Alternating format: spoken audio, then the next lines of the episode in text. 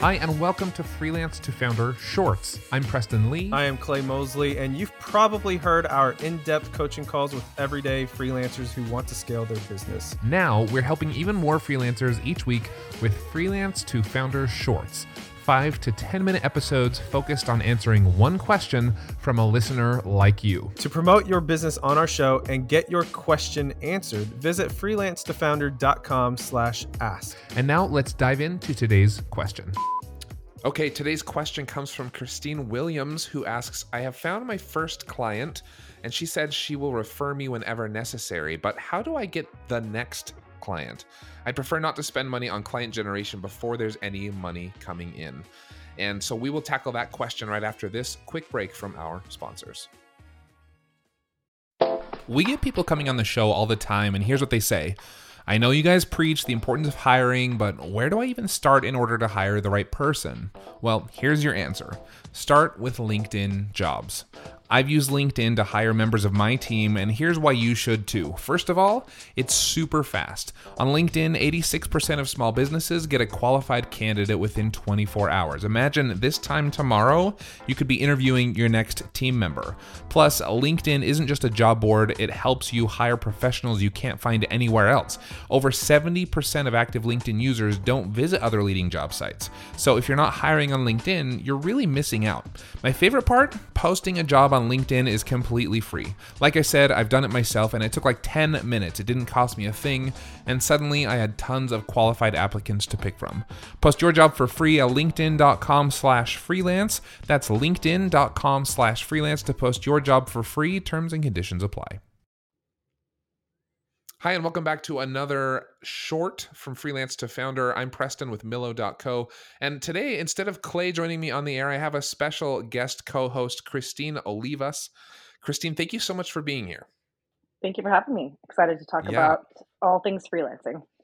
Yes, for sure. We're going to answer Christine's question here coming up, but I want you to take 30 seconds if you could and just tell people what you're working on a little bit and I'll fill in the gaps with some of the stuff that we've talked about that I think is going to be super interesting for our listeners. Sure, absolutely. So I am the CEO and uh, co-founder of Co-Conspirators Agency. So we're a unique marketing and strategy agency that's comprised solely of freelancers. Uh, I used to do a lot more of the work when I was a solo freelancer when we were first starting out, but my current focus is actually on something that's pretty relevant to hopefully your most of your guests on client acquisition, growing the profile of the agency, um, and retaining clients as well. Yeah. I, I love the, the reason I wanted to have you on as a co-host is because I just love your story. You worked you worked full-time jobs for quite a while, job hopping as you said, and then you started freelancing and then you realized, boy, I really don't like working by myself. Uh, you started an agency. You just had like all this cool experience that I think will really round out some of our feedback here on these shorts. So without any further ado, let's jump back into this question that we got from Christine. She said, I found my first client and she said she'll refer me whenever necessary, but how do I get the next client? So, Christine, what what's sort of your um, your initial reaction to this question from Christine? How do I get my second client in order to keep building my book of business? Sure. Well, I would say first of all, the first client is the most important, and it's one that will sort of set mm. the tone forever. I would say a lot of folks actually struggle to get the first client. Um, mm. Sort of mm. depends on your journey to freelancing, right? So for me, I chose to make the leap before having a signed contract back in 2017. I'm not sure I would do that today. Uh, I was a little younger, a little bit more, uh, a little less risk averse, I guess. but yeah. I, I jumped having a few conversations kind of in the mix and potentially let's call them proposal phase type things. But my instinct was that I couldn't fully dedicate myself until I had that first client. For others, they really need that certainty before they, let's say, quit their full time job or you know cut off a different source of income. So i think the first client is very critical and that first client actually ends up being a pretty significant referral source just like sounds like christine's client would be as well. I would say the best decision i made after my first client contract which was about three months and it was a three month full-time contract so i was pretty fortunate that it gave me a little bit of a financial buffer to kind of take a pause and mm. see what to do next. Yep but I ended up spending probably a week or two completely dedicated after that first project to just stopping and thinking about various low cost things that I could do to build the pipeline from there and to use the success of the first client and build on it. rather than immediately jumping in and applying for other freelance positions or thinking about how to get the next client, I took a little bit of a pause. And during those two weeks, I created a daily list for myself, almost like you would if you were applying for full time jobs, right? They always say hmm. set aside a few hours and do some recurring activities. I did something very similar. So I'll give you a few examples of some of those activities. So, one was uh, identifying companies and contacts on LinkedIn in the same industry as my first client. So they were in ed, um, ed tech. So it was a startup in New York. So looking for other ed tech clients uh, mm-hmm. that I can mm-hmm. connect with. And in my little intro, I said, "Hey, I'm a freelancer. I just finished a project with you know, insert client name here, and would love to connect if you need any freelance marketing support." So immediately using that kind of client in that industry to connect with as many other folks in that same space as possible. I love that. Yeah, takes time, but it's free. You know, although I will say, yep. free giant asterisk i paid for linkedin premium and i would say every freelancer needs to invest in some level of linkedin premium for that cold outreach i know christine doesn't want to spend any money but i think you know 50 to 75 per month is definitely doable at the mm. beginning mm. and and you use that like to get email addresses of the right people is that yeah, or, and or to, to, send them to, to send them send emails. Yeah, exactly. Because yeah, I think okay, you get okay. uh, you know certain people block it from cold folks, and then I think as a right, standard yeah. member, you only get up to a certain threshold. But once you upgrade, you can do fifty to seventy five at a time. Um, LinkedIn it, also yeah. cuts off your search at a certain point. So if you're searching, and I don't know, you let's say you've done 50 searches in a row for different companies, it'll actually say you've exceeded your search limit.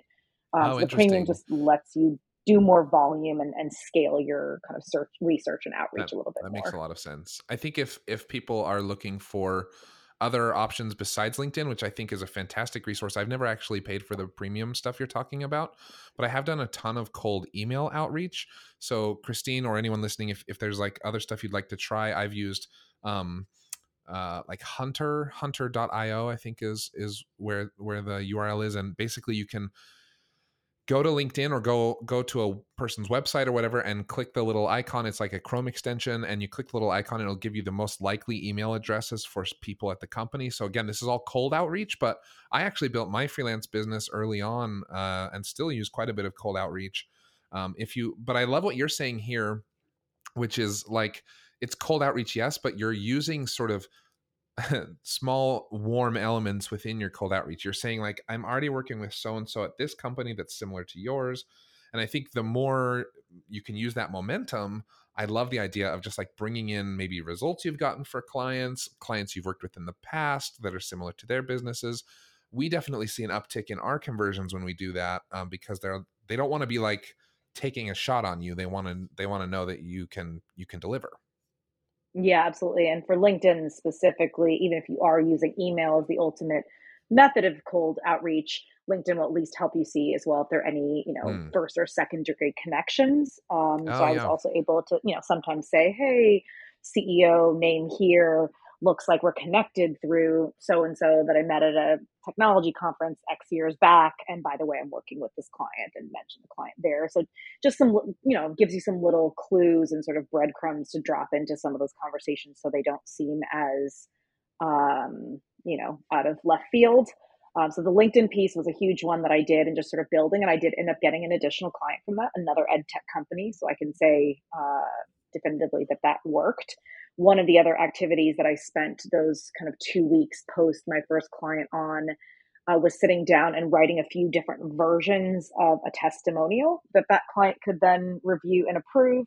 So I wrote one mm. that was more industry specific. So, hey, this person came in and really understands the education space and ed tech specifically.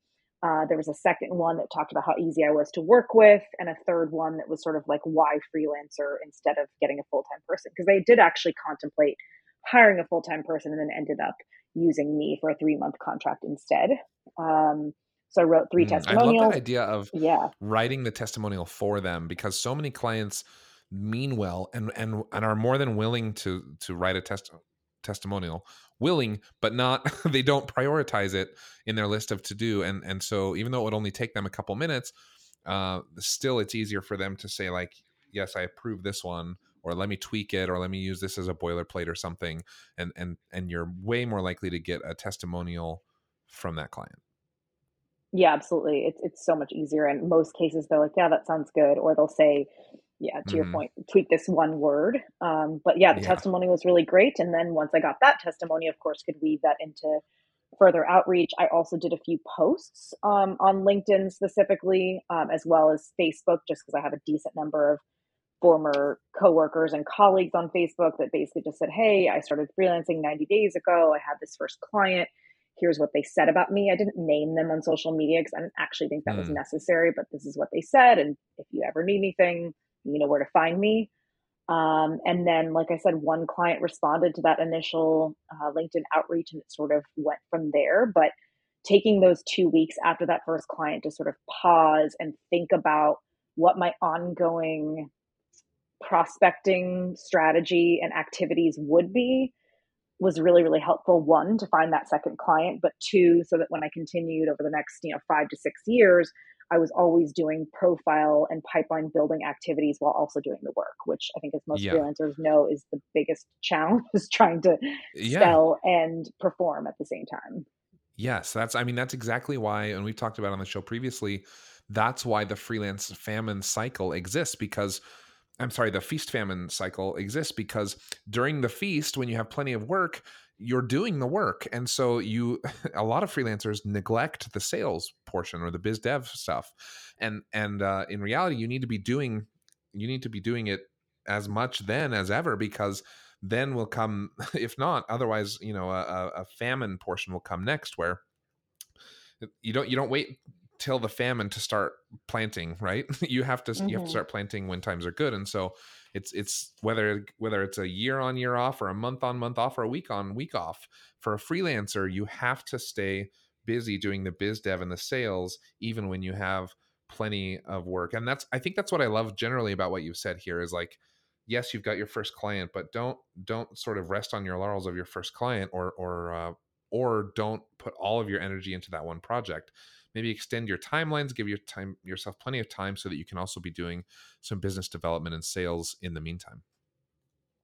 Yeah absolutely. Um, and kind of regarding the money investment piece uh, it's a tough one because you know since i am specifically a marketing and strategy freelancer i have always told my own clients that you have to spend to make that obviously has upper limits. You're not going to you know blow your all of your earnings from your first client or you'd be in sort of a tough cyclical spot but i also think that the right spending at the right time is critical to growing the business. So i mm, mentioned linkedin premium was something i invested in early on and then i also invested a good amount in this is obviously pre-pandemic so take it with a grain of salt but in some good old fashioned client gifts and entertainment. So i mm, reached out to folks that I had worked with throughout my career who I had good memories of or who I felt would, you know, think positively of me and asked them if I could take them out for a drink or coffee and mm, reconnect and explain what I was doing and ask them to keep me in mind. Um, I also sent some gifts to past supervisors or peers that really had left an impression on me who I also knew were well connected and just said thanks for helping me build my career. So I did a good amount of sort of I don't know, think of it almost like account based marketing or field yeah sales, you know, of things that, you know, ultimately would be able to be written off um, for tax purposes, but also really like deepened my network early on instead of again waiting until it was too late. And having started, you know, the agency almost two years ago, I can say that that work definitely paid off. Even if those folks didn't end up becoming uh, clients of mm. when I was a solo consultant, a lot of them have come back now that I have a full oh agency and, and full capabilities. So it's kind of amazing. I had someone reach out to me maybe two weeks ago. That was someone I connected with my first six months of freelancing in 2017. They're like, "Hey, I saw on LinkedIn that you run an agency now, and we need X." Um, so those seeds planted yeah will often pay off much further in the future, months or years off. later yeah yeah yeah. I I love that and and what what you're saying about spending money to make money. You know, I think quite often this can be really tempting uh, for freelancers. You get your first gig and it's like you just want to pocket it all because it's so exciting um, that you're making money for yourself, right? Or or if you're making it on the side, sometimes it's a lot easier to blow that money because it doesn't fall within your typical budget. or or if it's your first, or if you're not side hustling, like if you're maybe you lost your job or you quit your job and it's your first client full time freelancing, it can be really tempting to not reinvest some of that money because you need the money. And so there are lots of reasons to not reinvest the money, but boy, it's like you said, some of that and again don't don't blow all that money. Don't you know you do need to take some of it home. That's the whole reason you're freelancing. It's it's a job. It's your career. You need to take care of yourself and your family. But but reinvesting some of that can pay off in spades down the road and so to neglect it entirely would be a mistake as well.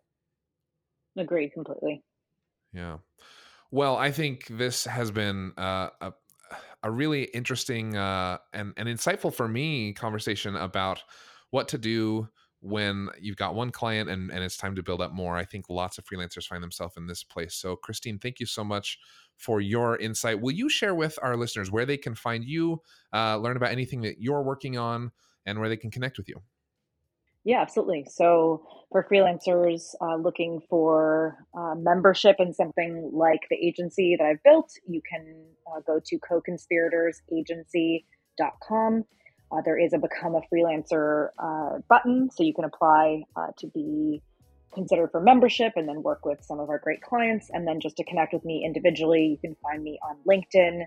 It's linkedin.com slash in slash C Olivas. So my first initial and last name, C O L I V A S. Perfect. Well, again, Christine, thank you so much. And, and to Christine Williams, who asked our question, thanks so much for submitting the question as well. We hope that was helpful, and we will talk to you next time on Freelance to Founder.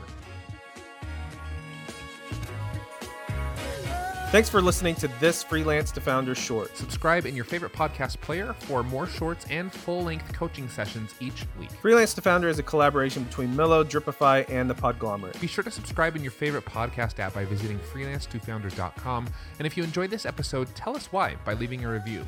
Until next time, thanks for listening. See ya. See ya.